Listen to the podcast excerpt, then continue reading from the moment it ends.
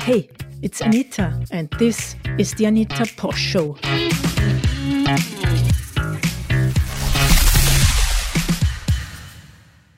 Hello, everybody. Welcome to another episode of the Anita Posch Show, where it is my pleasure to keep you up to date with topics around Bitcoin on a global stage and also the local impact it has on people like you and me. My guest today is Alex Gladstein. Alex is the Chief Strategy Officer at the Human Rights Foundation. The Human Rights Foundation was founded in 2005, and Alex is a member of the team since 2007.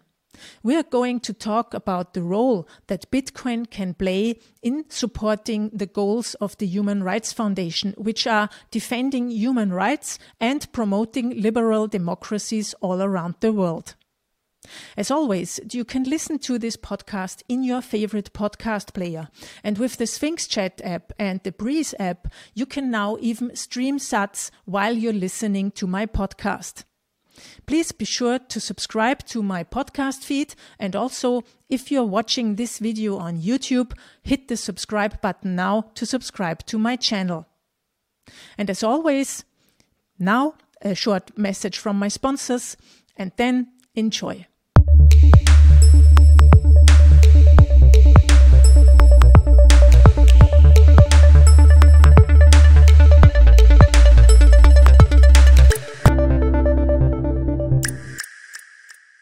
Many people worry about the right storage for their Bitcoin.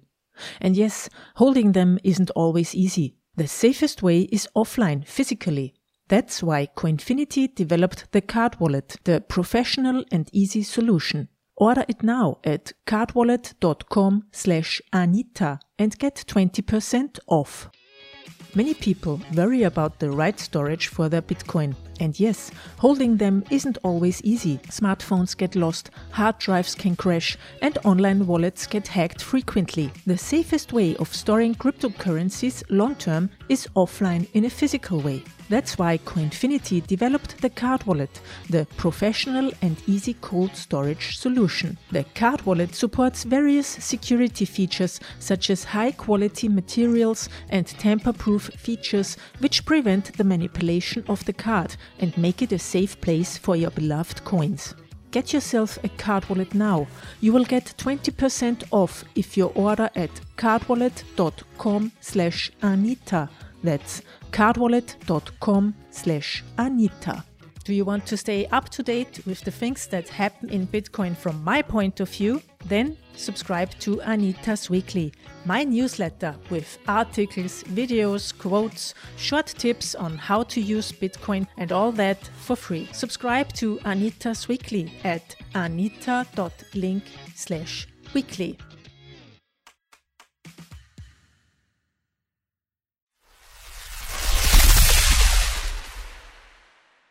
Hello, welcome, Alex Gladstein. Glad to have you on the show. Happy to be here. It's great that you found the time to do this interview with me because um, I think your mission aligns very much with my mission. Why I'm here, why I'm in the in the Bitcoin space. Um, can you tell my audience a little bit about you? I've introduced you a little bit in the intro, but please tell them um, what did you do before you um, were the chief strategy officer at the Human Rights Foundation? Well, that's basically been my, my whole career. I've been working at the Human Rights Foundation, which is a nonprofit in New York City that focuses on helping people who live under authoritarian regimes around the world I've been there since 2007. So, you know, it's been a long time. Uh, you know, since the pre-Bitcoin days, I've been working on uh, how to how to promote freedom in, in different difficult places around the world uh, through a lot of interesting programs. We did work at the beginning, uh, helping different kinds of foreign media, uh, restricted media get into Cuba. We worked with the underground library movement there. I, I spent a lot of time in my career working with North Korean refugees and defectors getting information into their country. Uh, we also spent a lot of time building up the Oslo Freedom Forum, which is a sort of a European um, uh, annual conference that brings together dissidents with people from all industries. So, you know, in my time at the Human Rights Foundation, I, I learned a lot about technology and how it could be used to empower, but also to uh, repress. Um, so that kind of led me to Bitcoin, that that career path. Mm-hmm. I understand. Yeah. Um, did you have? Was this a, a long term like interest of yourself? Like, did you also in when you were young also mm-hmm. already um, have you been interested in human rights and these things, or why did you choose that path? Yeah, actually, I was originally going to be an an engineer. I enrolled in a university for engineering, but the the uh, the Iraq War was very formative for me. Um, uh, I was in high school when when we invaded uh, Iraq, and um, in college in 2004, five, six, I, I was I, I, shifted my focus to international relations. Um, I, I, wanted to learn more about why we did that. um, so that really colored a lot of my work from there, and I, realized that um, there are a lot of folks around the world who weren't able to do what I was able to do, meaning be critical of my rulers and vote them out, etc. Uh, and and I, it led me to want to work on, on on trying to expand human freedom as much as I could. Mm-hmm. And um, I mean, the Human Rights Foundation was only founded two years before. Mm-hmm. Um, did you hear about them and apply there, or how did mm-hmm. this uh, come together? Yeah, I started with a summer internship, and then they gave me a job offer after that. So um, I started full time in 2008, and uh, mm-hmm. uh, it's been really fun ever since. Since then, never looked back. No, was the right decision. totally. um, and when you started in 2007, you already said it. That was pre-Bitcoin. Did you already yeah. dream about uh, a, a, financial tool that is uncensorable and globally no. uh, usable? No, I was not down the rabbit hole at all. Uh, did not pay very much attention to finance or economics uh, until uh, really, you know, probably closer to 2017. Um, there, there were like rumblings that I encountered throughout my work in terms of um, people having a hard time getting money from one place to another. In fact, in 2013, that was the first time I got exposed to Bitcoin. Was when some Ukrainian activists wrote to us and said, um, "We, you know, we, we want to see if we can." This was sort of right before the end of the year, right before 2014, right before uh, the, the Russian invasion, and and they were worried about the civil society movement, and they wanted to see if Bitcoin could be a tool for support. Um, and you know, we started accepting Bitcoin donations the next year in 2014, but I, I didn't really um, start to really dive in and, and, understand it for a few years later. So um, that's the that's the one of the big issues or problems is that the human rights industry or community or whatever, however you want to put it, movement uh, doesn't think very cr- critically about uh, money and currency, uh, where it comes from, how it works. Um, and I'm a example of that. Like again, I, I, didn't.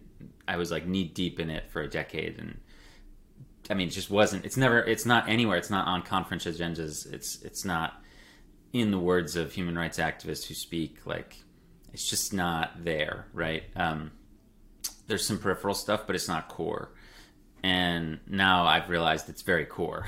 so that's that's uh, that's a big realization I've had in the last five years. Mm-hmm.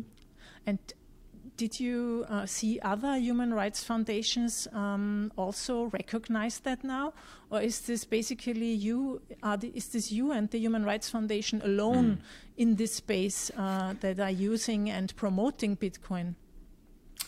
I would say it's still pretty sparse. Um, the other really large human rights organizations don't don't um, they don't grok Bitcoin for sure. Like they, they you can search the word they don't write about it at all. I mean, Amnesty, Human Rights Watch, etc. Um, uh, I could list ten organizations. I just I don't think that they grasp either side of it. Like, right? So there's the ideological side of it where you know it's this liberation tool, but there's also the administrative side of it. Like, as a nonprofit, you want to be raising money in Bitcoin. You want to be potentially building up. Uh, Bitcoin on your balance sheet, you, you, want to be using it administratively to move money from one country to another. Like the, the, you could not believe in it at all, you know, ideologically, and still find the value very high for administrative stuff.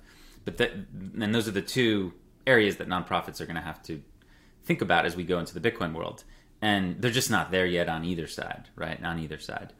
Um, however, there are a, a growing number of um, movements and activists and individuals who've completely grasped it. Absolutely. I mean, we're, we are way past the, the, the early stages of that. Um, in fact, just uh, two days ago, an organization that we've worked with called Lucha in uh, in the Congo announced that they'd be accepting Bitcoin donations. That's a very large and significant, very well known organization. I mean, they have a quarter million followers on Twitter.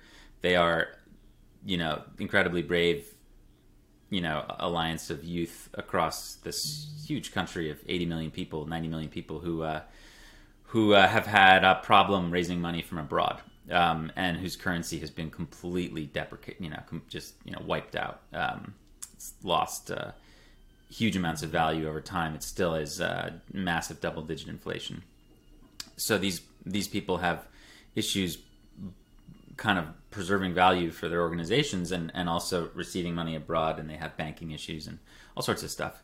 So as they start, it's, it's, it's, they're starting to get it now. It's, pretty amazing. So um, very excited to work with them to help them. Uh, hopefully you'll see more news on that front soon.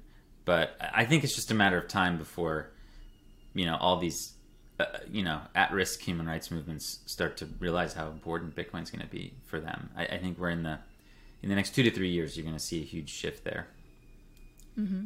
Yeah, I think you're doing a lot of work here in in promoting it um, on Twitter and also when there were conferences. Um, I always mm-hmm. see you uh, talking and writing about that topic.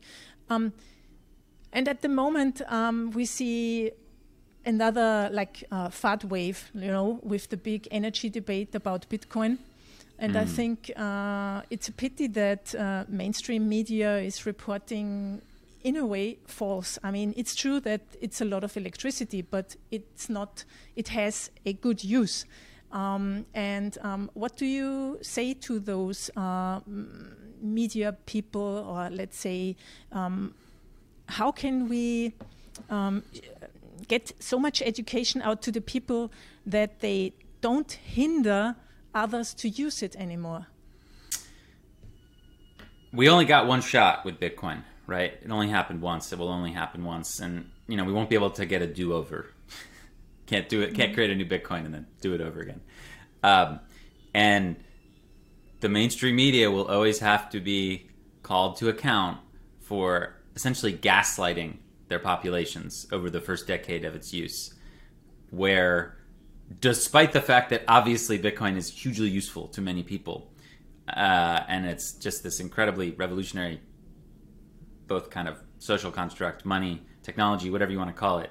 It's so clearly changing the world um, when you dig in and look at the data and understand the, the game theory and the geopolitics here. Um, but all the major broadsheets, television stations, talking heads, you know, at least up until the last few months, especially, and, still today, obviously, but like especially up until the middle of 2020. Let's put it that way. For uh, you know, for the first decade of Bitcoin's existence, the media just completely gaslit the public into thinking it was bad for terrorists, for criminals, uh, bad for the environment, uh, bad for you, a bad store of value, uh, a bad um, it's too volatile, uh, hard to, too hard to use, uh, and the government's going to ban it, right? So there, there, and there's more. Oh, it's reliant on tether and all these other things, and and the media would just like constantly. And I studied this a little bit. I looked, I dove into one particular publication, Wired uh, UK, right, which is a pretty prominent technology platform, and I looked at all of their Bitcoin coverage over the last two years. What they would do is it was interesting. They did 18 pieces uh, 17 of which were very critical of Bitcoin, and one was a profile of the Winklevi, which, you know, good for them, but it kind of gives you the impression that Bitcoin's for billionaires, right? It, it, it, wasn't, let's put it this way, it wasn't super positive. Um, that's that's that's a zero percent uh, open-minded rate, right? I mean, one thing would be if they had three articles that were like showing how it's having a human impact, and then maybe ten that weren't. Okay, fine, we could have a debate. But zero is is there's an agenda there, right? So when you're looking at stuff like that, um, you, you, you just realize that like, and then and then you, you start to think about the New York Times or the Economist or uh, Deutsche Welle or whatever, and you start adding it all up, and you're like, oh my god, everybody's been completely fooled. I mean, they, they've been essentially, I mean, not lied to, um, well, lied to, but but also just misled in a huge way, away from learning about it. Okay, and this like trickles down to all aspects of our society, to schooling, education, to uh, politicians, um, uh, to uh, you know practitioners, people, of course, in the human rights space. I mean, I mean, one of the reasons why human rights activists aren't aren't realizing the power of Bitcoin is because they've been gaslit, right? So it's truly amazing uh, to actually start to comprehend the scale of what's happened, and I'm, I'm just starting to unpack it now, and it's it's tough to it's tough to look at. I mean, you know, they really set us back. What can, what can you say? Mm. Do you think that they really have this agenda in their heads, or or is it just because they perpetuate always the same stories? I mean, look, I'm I'm only 35, so I wasn't around for uh, the you know the beginning of the internet, right? I mean, I, I was I was around in as much as I was using my dial-up modem and playing games, and I knew it would change the world. Even when people in the news were saying it was a fad, like I knew that was wrong, right? Um, but if you go back in time, the Pessimist Archive, I don't know if you've seen this. Um, it's a great resource on Twitter. They keep um, headlines going back 200 years. Uh, uh, and, they, and, they, focus around innovations, right? So it's unfortunately not uh, unique. Like when electricity was invented, there was just massive hysteria about how it was bad for humans. When the car was invented, massive hysteria about how a horse was just way better. Um, when the plane was invented, ah, death machine, uh, radio, it's going to kill us all, uh, television, um, credit card, all of it, all of it. You know, so every time there's a big new innovation, there is this conservative, inertia led, um, Luddite, skeptical nature, um, which journalism feeds into because journalists are supposed to be critical, right? You're supposed to be critical, um, like pointing out the thing. But it's kind of like the um, the forest for the trees thing. Like what what I think has happened is that the Bitcoin thing has come up, and the journalists are focusing on, oh, let's we need to criticize this thing. They don't realize that what they really need to criticize is what's all around them. That that's been completely missing. So, you know, people will like really drill down on like Bitcoin's energy use, and yet they won't talk about the fiat system's energy use. In fact, they show zero interest in that. And if you bring that up, oh, that's you're changing the subject. Okay, so okay, they want to bring up Bitcoin's negative externalities, and they don't want to talk about its positive uh, you know the things it does for the world. Okay, well, what about the petrodollar? Are we not gonna? Are we just not gonna talk about the negative externalities? I just picked up this book, which, by the way, I mean, who knows how good it is, but it was buried. I mean, it's like you have to find it. Mm-hmm. Like, so this this was written right after the invasion of Iraq, right, which I mentioned earlier. I mean, one of the obvious reasons that we invaded Iraq is that the the dictator there, of course, was horrible. Um, decided to try and sell oil for a different currency than the, the dollar. I mean, and you know, obviously, one of the reasons we're we're in the Middle East, you know, waist deep and supporting murderous dictators like MBS in Saudi Arabia is that we're we're we're trying to protect the petrodollar. I mean, this is really clear and obvious. Um, and you can even kind of hear it when you read President Biden's remarks about why he didn't go after MBS. It would be too costly. Okay, you know, so we're trying to preserve this system, and it is just this yeah it's this huge double standard of the media uh, really focusing and drilling in on bitcoin because it's new and really like beating the crap out of it i mean if you really look at the headlines over the last 10 years it is it's not just uh, a story what they do is and in, when i was doing the research on the wired piece they, they would take this story about energy or about criminals okay and then they would they would first of all they would share it like many many times many many times like within two weeks just like hammering their audience with it and then a year later, they would bring the same story back and not tell you it's like from the archives, and they would hammer it again over and over again. So, it, it, it, again, there's no like conspiracy. I mean, there's no one person pulling the strings, but it is a big gaslighting operation. Um, it's just sad because it's done by human nature and not done. It's not done by some shadowy actor. There's no like person conspiring to like you know, try to prevent people from understanding Bitcoin. It, it, it's in all of our human nature that we are to be skeptical of these new things, right? So, look, the, the sooner that folks can learn about what's actually happening, uh, the, the better. The more that they, they can improve their own lives and also those around them. Um, so that's kind of my, my take on that. Mm. Yeah, and this interview, um, my goal is that this is also a piece of uh, a documentation why Bitcoin is important and what it can do and yeah. what it already has done. Uh, so I would like you to to talk a little bit about uh, like the numbers. You know, like sure. how many people around the world don't have access to money, etc. You know, you know what I mean. Yeah. So when I think about Bitcoin as a tool that people use, I think about two different categories. Uh, I think about a savings instrument and I think about an unstoppable payments network. And if we think about the first one, savings instrument, uh, 1.2 billion people live under double or triple digit inflation. So, you know, they are constantly thinking about their earnings, their wages. A lot of these people come from countries that have a really, really big public sector. So a lot of people just, you know, they work for the government. Um, and the the wages that they earn you know they have nowhere to like put them. It's like a bucket that has holes in it right? And they can they can literally see their their hard-earned time evaporating um, especially in countries like Sudan or Syria or Lebanon or Venezuela or Zimbabwe where where the the the inflation is is hundreds and hundreds or even thousands of percent. But even in whether it's Turkey or Nigeria I mean these are huge countries with hundreds of millions of people uh, 200 million in Nigeria, 100 million almost in Turkey. Um, you got 15% inflation. I mean, that's think about the second order effects of that. I mean, it's crazy. So, and that's just the official inflation, right? So in America, we have whatever it is, 2%, but we know that things get a lot more expensive in areas that the government doesn't count.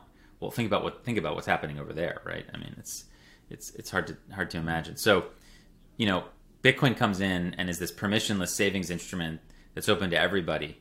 Again, quality of opportunity. You just need internet access. You can start converting your, your wages or your whatever you have, whatever amount you have. I mean, you know, if you're if you're cautious and you take this seriously, you know, you can open an on-chain transaction on a weekend if you're receiving a paycheck, um, and you know the fee is less than a dollar right now. I mean, so I mean, and then you know my general thought is as those fees you know, of course, if you want it immediately, it's fifteen dollars or ten dollars or whatever it ends up being. It varies a lot, actually, depending on the time of day right now. But I do think that those on-chain fees are eventually going to get very expensive. But that's really where Lightning Network comes into play. Um, and it's you know the dream that those folks are building is that you know you don't want ever you won't have to settle on chain. You'll just be born into Lightning and you'll operate from there. And there's ways to do that non-custodially, which is very cool. Um, but the point is that like you'll be able to with regard whatever amount of money you have i mean bitcoin does not promise any sort of like redistributionist uh, like like wealth inequality solution. That is not what's happening here. This is just the it's the changing of the guard of the type of money. It does not mean that like all of a sudden we're not going to have wealthy people or poor people. Like it's going to preserve most likely the existing structure in many ways. The key difference is that the money can't be manipulated so a lot of people who are very rich they got there by manipulating the money so that won't happen. That you know that doesn't happen in a Bitcoin system. So I think there's a lot of interesting things to discuss around the savings aspect of this, the way it's debasement proof, right? Um, but ultimately, like you know, hundreds of millions of people around the world, when they save, they do it in like sheet metal cows. You have to understand that they can't even find greenbacks, American dollars, often. So they they they are having a hard time preserving their time and energy and Bitcoin gives them a much better option. So that's like number one. The second thing is the Unstoppable Payments Network. Here's where you need to understand that 4.3 billion people live under authoritarian regimes. That's more than half the world. So these are countries where you don't have property rights, you don't have free speech. Uh, oftentimes, even uh, being a part of a human rights organization is illegal. So if you look at a country like China or Turkey or whatever, I mean, they're arresting people who who even just disagree with the government. I mean, in Turkey, they've arrested tens of thousands of lawyers, judges, uh, journalists, academics. I mean, people who just disagree with the government, right? So, you know, in these places, like being able to be sovereign over your bank account and being able to receive payments and send them without the interference of the government is is a very big leap forward, very very big. And you know, I think it's fair to say that, that the world has not understood that yet, but it is massive. I mean, massive. I mean, it just takes that power away from the regime. And, and it's, look, it's just one tool, but it's a pretty important tool. I mean, if all of a sudden they have, they can't control the banking system anymore, I mean, that really puts a check on, on, on what they can do. Right. So, um, whether it's as a saving instrument or, or as a, as an unstoppable payment rail, and and the latter, of course, has important implications for like remittances, for example, which are extortionate or people fleeing uh, violence uh, or repression. I mean, I've interviewed people who've left Syria, Venezuela, who've been able to rely on Bitcoin either to like bring money out or send money back. So that unstoppable payment rail use case is, is huge. So you've got you've got those two. There's going to be more, and there are more, but those are the two big ones that that I like to think about when I unpack like why why is Bitcoin valuable, right? Like what why is it not a waste of energy, right? Mm. Yeah, and there's also the idea of that Bitcoin basically is a human right in that sense that it's like uh, freedom of transaction, like freedom of speech is a human right. Yeah.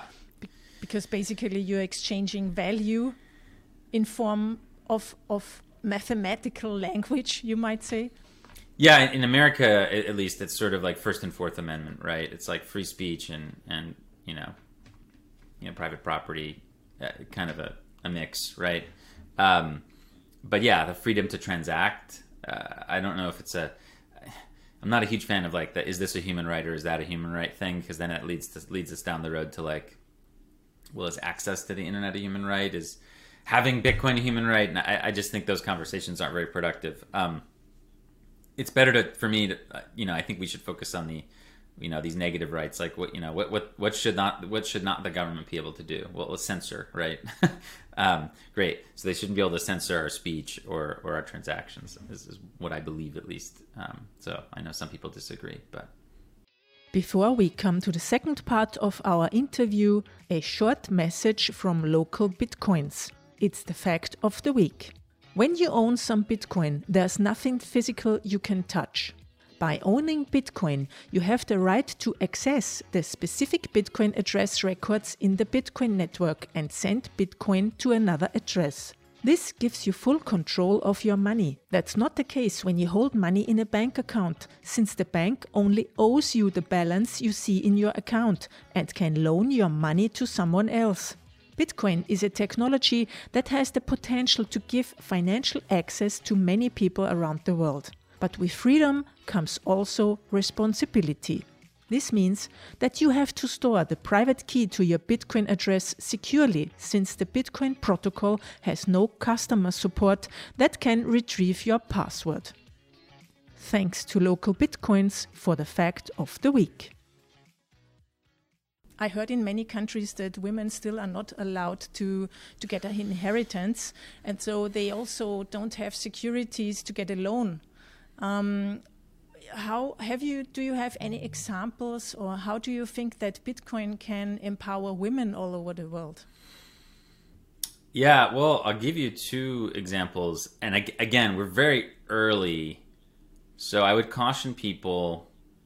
I think people need to understand that first of all, a lot of people who've benefited from Bitcoin are not going to tell the world about it. Like it's a private thing with finances. Like the majority of the stories and, and the majority of the impact Bitcoin has had is is not something that's going to be in the news. Like it's not. These aren't going to be people who are ready to go to the New York Times. they don't want to go to the New York Times, like for a good reason. But um, I think it would be foolish to to overlook what has happened and what continues to happen. I'll give you two examples. Um, one is uh, incredible, actually. I, I, got to know a Afghan uh, entrepreneur. Oh, I think back in twenty, maybe fourteen or fifteen. Um, her name's uh, Roya Mahboob, um, and she's she was I think Afghanistan's first female technology CEO, and um, you know I got to know her because of her work bringing internet and uh, internet access to young women in Afghanistan. And she later became real, well known. Uh, she she's a Time 100, and you know Sheryl Sandberg wrote her profile, and she got very well known when she was capped. She was basically the patron of the Afghan girls robotics team, which was which was quite popular for. It continues to be an amazing group of young women. Um, what I but I didn't really know about Roya. I'd known her for years before. Like I was just with her at a conference once, and I was talking to her, and I mentioned Bitcoin, and she was like very deep. Like, and I learned that, about this incredible story about how in 2013, in the run up to the to the to the bubble, she converted her her company entirely to Bitcoin, and she was paying all of her employees in Bitcoin. I, I guess in Afghanistan at the time, a lot of the women that worked for her doing software stuff, they had phones, they just didn't have a bank account, and she didn't want to give them cash because their male family members would take it, etc. So this gave them that like sense of financial freedom. It's pretty cool. Now it's interesting because then there was the huge crash, and she had to make everybody whole, and it was a big setback mentally. But a lot of the women kept, they were like, I'm keeping it. You know, I don't care that it fell in value against the dollar. And a lot of them still have it. and a lot of them used it. Uh, and in fact, she told me this one story of a woman who used the money that she earned from Roya in Bitcoin, and then she had to leave Afghanistan because of political violence threats. So she was a refugee, and she went through this harrowing journey through Iran and Turkey by foot, by train, by boat. Made it to Germany, actually, where she lives now and she was able to use the the Bitcoin, uh, and she cashed out. I think this was in 2017 to help start a new life, and I thought that was pretty amazing. So I think that that's really big. I mean, you know, what you learn from stories like that is that obviously Bitcoin cannot discriminate. Like it's it's for everybody. It literally does not know what your gender is, and that's like one of its biggest. Uh, biggest perks. The other one, I'm, the other example I'll mention is just the the feminist coalition in Nigeria, obviously Femco, um, was having issues uh, with their fintech apps and bank accounts in October when they were some of the leaders and organizers of these like uh, protests, anti-SARS protests in Nigeria against uh, police brutality and you know lack of accountability, corruption, and they, they started to raise money in Bitcoin, which was cool, and they raised about almost eight Bitcoin actually so um, they used to spend on protest equipment and other things like that. There's a whole accounting of it online. They were very transparent and very inspiring. So um, I would say those are two pretty strong um, examples, but there's many more that haven't been told. You know. Mm, yeah, yeah. Funny that you say that because I made an interview with the Feminist Coalition and also um, with Fereshteh Forough from Afghanistan. Yeah, she's al- maybe you know her. She's also uh-huh. she she organized also a a school for women in Afghanistan to learn how to code and stuff. Yeah, I think she was involved with Roya early on, and they've ended up splitting and doing two different things. But um, but yes, uh, uh two, two, two similar examples, absolutely. Mm. But there's, I mean, there's more. I mean, I mean, think about it this way: like one of the biggest hallmarks of the Belarusian democracy movement is that it's like women led, right? So you have the the leader is a woman, Svetlana, um, and the leader of her campaign is a woman, and the leader of the party is a woman, and the oftentimes when you watch the protests, they're led by women. So it's, it's really, really cool. And, um, you know, a lot of the support that's been pouring into Belarus, I mean, I think it's over 200 Bitcoin now that have been sent into Belarus since last summer. Um, it was over 175 by the end of February. So, I mean, we'll see where we are now. I'm, my guess is around 200 Bitcoin have been sent peer to peer to people inside Belarus. And, you know, more than half, I believe, roughly, or about half, more than half, are, women, obviously, who are, who are, you know receiving the Bitcoin, spending it. So I think that's very worth noting as well. Is is Bitcoin's role in that movement? Hmm. And as we said before, yeah, I also think that many people really don't want to talk about it because they also fear uh, repression uh, yeah. from their authorities. Yeah, I mean, I've been to Zimbabwe and I interviewed uh, a guy who is using Bitcoin to be paid from abroad and we were in a restaurant uh, and i was interviewing him and after 20 minutes um, the, one of the ladies came and told us we're not allowed to do an interview here i mean she didn't know what we are talking about yeah.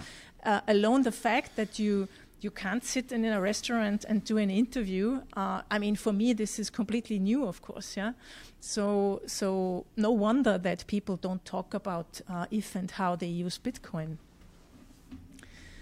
Yeah, yeah. Um, I, again, just yeah. to caution people, just because there's not that many like stories that you've read doesn't mean it's not happening.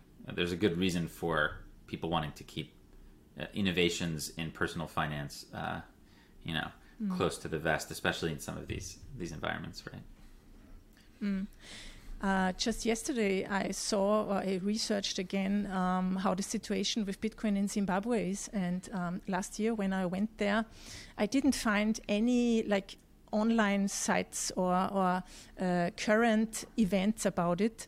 And yesterday I realized that there are now podcasts with uh, Zimbabweans who speak about cryptocurrencies and blockchain, um, which I find interesting because it seems that uh, it, it, it, it's, it's mm. growing, it's becoming more. What yeah, do you, I, what do you think? Yeah. Yeah, no, on that on that topic specifically, I will say my general impression is that, um, and we've worked with Zimbabwean human rights activists for more than ten years, and in speaking to them, uh, and we, we, my organization did a human rights event in Joburg uh, three years ago. Um, so I've been there several times, uh, speaking, talking about Bitcoin. Um, but also, we did a human rights event in Joburg, and we had quite a few Zimbabwean activists there um, who came over for the for the event. Um, and I will say that it's similar to the rest of the human rights community. They didn't really get it yet, and, and they still are like grappling with it. Um, and also, recently, I interviewed a, a, a someone who's a, a, Zimbabwean journalist who covers the money markets and he covers FX and stuff like that. And like, even he was like, he didn't, he he wasn't, he didn't get it yet. He was like, nah, it's a Ponzi scheme, you know. So mm. I think just the lack of education you know, it's just going to take time. I mean, as you're mentioning, the unfortunate thing is in a lot of societies, including my own, like in Silicon Valley, um, people get scammed by these like other like altcoin projects or whatever. Um, and it happens in Silicon Valley, it happens in Zimbabwe, it happens in Egypt, it happens in China, everywhere. So, um, but it's especially bad uh, when it's like exploitative, right? Um, and that's really like so South Africa obviously dominates the um, media and news, even in Zimbabwe, right? Like big, like famous people there, uh, trends, things like that. Everything's sort of connected, right? Um, and and unfortunately, South Africa had a lot of like, I mean, it was a lot of the whole blockchain, not Bitcoin, like a lot mm-hmm. of these ICOs. It was a bad scene I mean, from what I saw, at least, a very bad scene. I mean, nobody was talking about Bitcoin. Nobody was talking about Bitcoin, and that was like in 2018. So, I mean, whew, it was rough. I mean, there were a lot of scams. So I can only imagine how bad it was and how many people got burned in Zimbabwe. So, you know, it's kind of like really un- unfortunate. But the fact is that in a lot of societies, people haven't put two and two together yet because they were they've been burned by like some sort of MLM or some sort of Ponzi or ICO, um, and at the same time, um, like the you know the, the, human rights kind of community just hasn't really thought about it yet. So you know, mm. it just takes time. I mean, you can't force it. I mean, we can be helpful. We can, you know, get get educational materials. We can do talks. Like I'm pretty open. If people, you know, people get in touch with me, I help them. But like you can't you can't force Bitcoin. You know what I mean? It it, it and, and you mm shouldn't. Like it it just does its thing. Like I want to help people, but they have to want it, you know? Um, otherwise it doesn't work. I mean, Bitcoin is a voluntary phenomenon. Is, is is really the end of the you know at the end of the day, it's what it is. You you can't you can't live with regret about that. You could be like, oh, I wish I could have like, you know, told more people in X country in 2017 or 16 or 15 or whatever. You could live with regret your whole life thinking that way. But the fact is, it didn't happen. They weren't ready for it. They didn't want it. You know, it's it's voluntary. You know. Yeah, which is a good thing. Uh, but in that case, yeah, you're right. I also had this impression that they don't really get it, and nobody was talking about Bitcoin. It is always just blockchain and cryptocurrencies. Yeah, and that's a big. I mean, that's the big thing. Is that is that you continue to get that at the obvious red flag when you speak to somebody is they talk about crypto and that means they don't know what they're talking about. And it's like, okay, well, then you're like, well, what crypto? What do you what do you mean? And like, you know, it's it's sad and depressing, but it is what it is, and and you know we're just not there yet. But you, are right. Like when I speak to a lot of people, um, in contexts like that, they they they, they just they haven't gotten it, and and it, it's partly because of the media thing, like the gaslighting. Mm-hmm. Um, it's partly because of that. It's partly because it's just new and very different and hard to understand. So again, we just chip away over time. Um, but it's uh, yeah. I just did an interview with a, a, a South Af- two South African podcasters um, in the last month, um, and they were both saying how just sort of prevalent the scams were there. So it's a mountain to climb. I don't know what to say. Mm-hmm. What do you think? Which regions uh, in the world um, are, how should I say, on, on the one hand, um, a focus because of bad human right, a bad human rights situation, yeah. and on the other hand, are very uh, far in their Bitcoin adoption. I think Nigeria would be a place. Yeah, I, look, it's so it's so hard to get data on this, but clearly there's like millions of people using Bitcoin in Nigeria, Turkey, and Argentina, uh, and China. I mean, those are four good examples of people who use Bitcoin either to um, get around capital controls or have like a sovereign savings account that they, they control. Not, not that's you know confiscation resistant, devaluation resistant. So I think those are, those are countries worth mentioning. But there's huge Bitcoin use in many many large countries. I mean Pakistan India. I mean, if you look at the top, someone just did yesterday like a, a listing of the top like um, crypto related websites in the world, starting with Binance all the way down. Uh, so WazirX, like the big Indian exchange, is like top ten. There's so many Indian Bitcoiners. Um, there was an interview the other day. And it was crazy. I mean, the the big exchanges are estimating that there's like six million hodlers. Like that, there's way more people, but a lot of them trade and stuff. But like, there's just six million people hodling, which is pretty nuts if you think about the role gold historically plays in a society like India. I mean, Bitcoin's going to have a massive impact. The Philippines is another 100 million person country with a lot of big. I mean, the, the, there's like brick and mortar stores all over the Philippines where you can go and and receive your remittance from your family abroad or or even yourself abroad, you know, from a different account via Bitcoin into local cash. Like, there's, I mean, all over Latin America. I mean, it's happening everywhere, and I think it's like again, this is like it's an everywhere phenomenon. Like in America, you know, we have a lot of human rights issues too, and a lot of uh, issues with different populations, and you know, being cut off from financial services. And there's a lot of people just doing work here in my country, uh, helping people onto Bitcoin. I mean, if you look at the work of like Isaiah Jackson, for example, etc., there's a lot of work to be done everywhere. Uh, so I think it's kind of an everywhere phenomenon. Mm-hmm. I mean, there are so many human rights is issues all around the world. Um, what are the small successes for you that keep you going?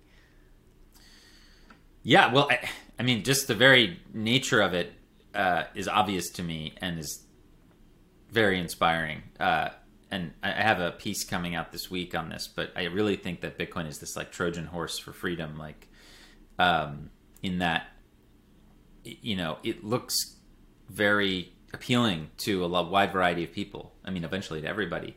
It's glittering. It, it's like this digital gold thing, and it attracts so many different kinds of actors, like corp- corporations or, um, you know, even I think sovereign wealth funds. We're starting to get into that area.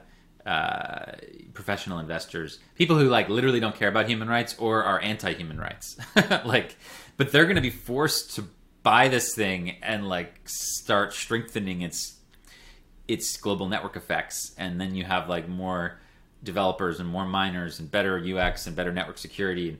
They don't care about the cypherpunk aspect. They don't care about what it does for people, but they don't need to care. So like Bitcoin doesn't run on altruism or some like grand humanitarian ambition. Who cares? It runs on self-preservation, greed, self-interest, what have you, profit seeking, whatever you want to call it. Like but like as people get involved because of this glittering looking Trojan horse that, that, that they want. And, and it'll deliver the riches. But like what they don't realize is what's inside, right? So that's what animates me is that I can see that there's this game theory that's that's unstoppable. that's really, really refreshing because in the human rights community it's very difficult to raise money and people just we're just we're low on altruism. I mean, look at look at the freaking sponsors for the Genocide Olympics in 2022 in Beijing. You can go on their website. It's like every household corporation from Airbnb on down. They don't care. I mean, you can look at the membership of the UN Human Rights Council or the FATF. It's all these dictators. Nobody cares. There's all kinds of people from Ray Dalio all on down who went to the Davos in the desert in Saudi. They don't care about human rights. So the world is like we're short on actual consideration. And even the people who say these pretty words, I mean, it's often just discarded. But with Bitcoin, I don't we don't have to care about their intentions. They don't matter. Like because they're going to get involved because they're going to have to get involved, they're going to strengthen a freedom tool, which is very very exciting. So that's what I'm thinking most about lately. But yeah, I mean any of the I've done dozens of interviews with people around the world. I mean, there's a guy who I've interviewed in Sudan. I mean, Sudan had a crushing dictatorship for decades and had crushing numerous complete kind of currency devaluations. Um, and this person had no hope at all at the end of 2009 10, just none. And then over the last decade, this person, he, he ended up leaving Sudan to work in Ireland and, and to, to send money back to his family, right?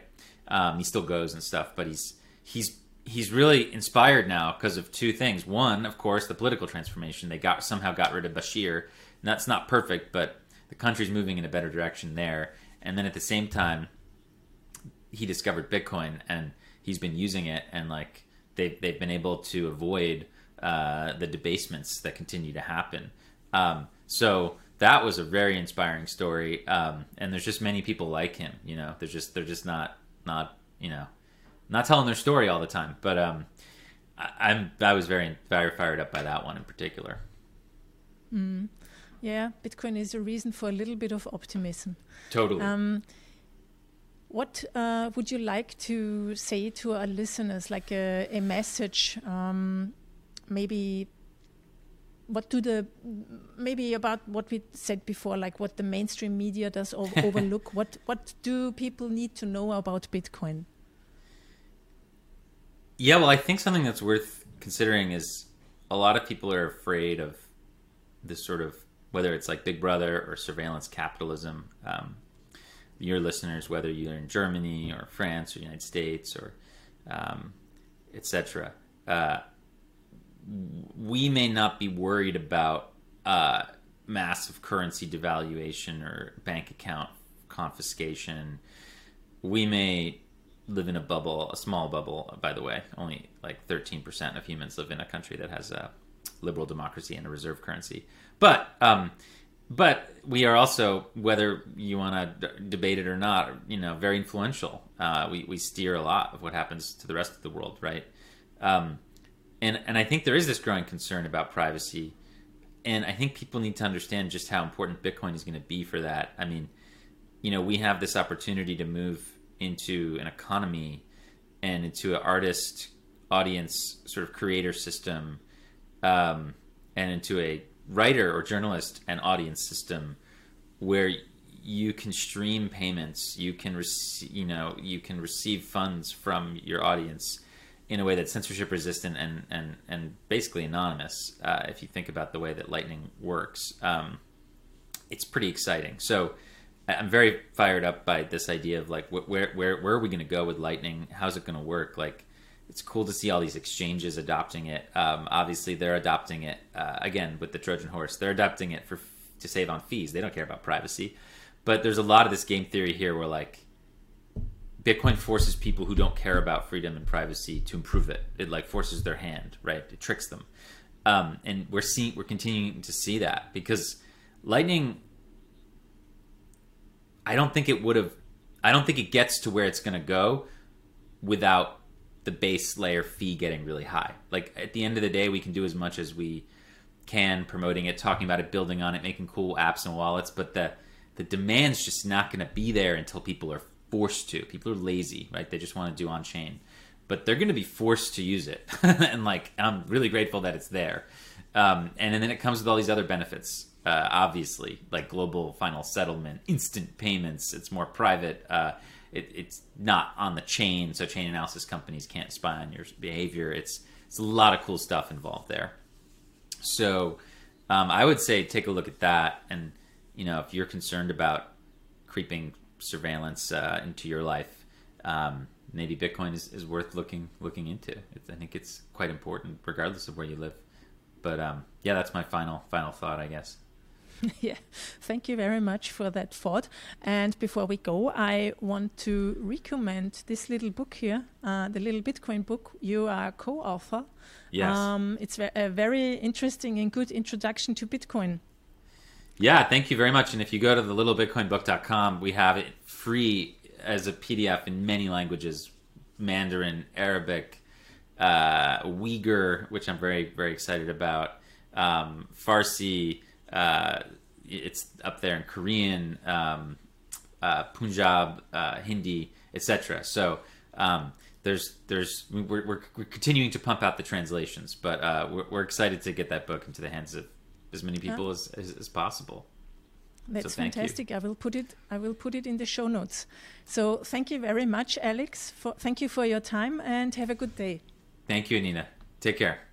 Thanks so much for joining the Anita Posch Show today to learn more about Bitcoin. You can find the show notes for this conversation on anita.link slash show.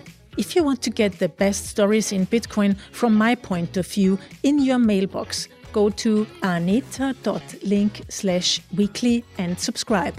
And if you have a question or just want to send me some feedback, drop me a line at hello at anitaposch.com. See you next week when it's time for the Anita Posch Show. Music start with yes, delicate beats. Content, idea and production Anita Posch.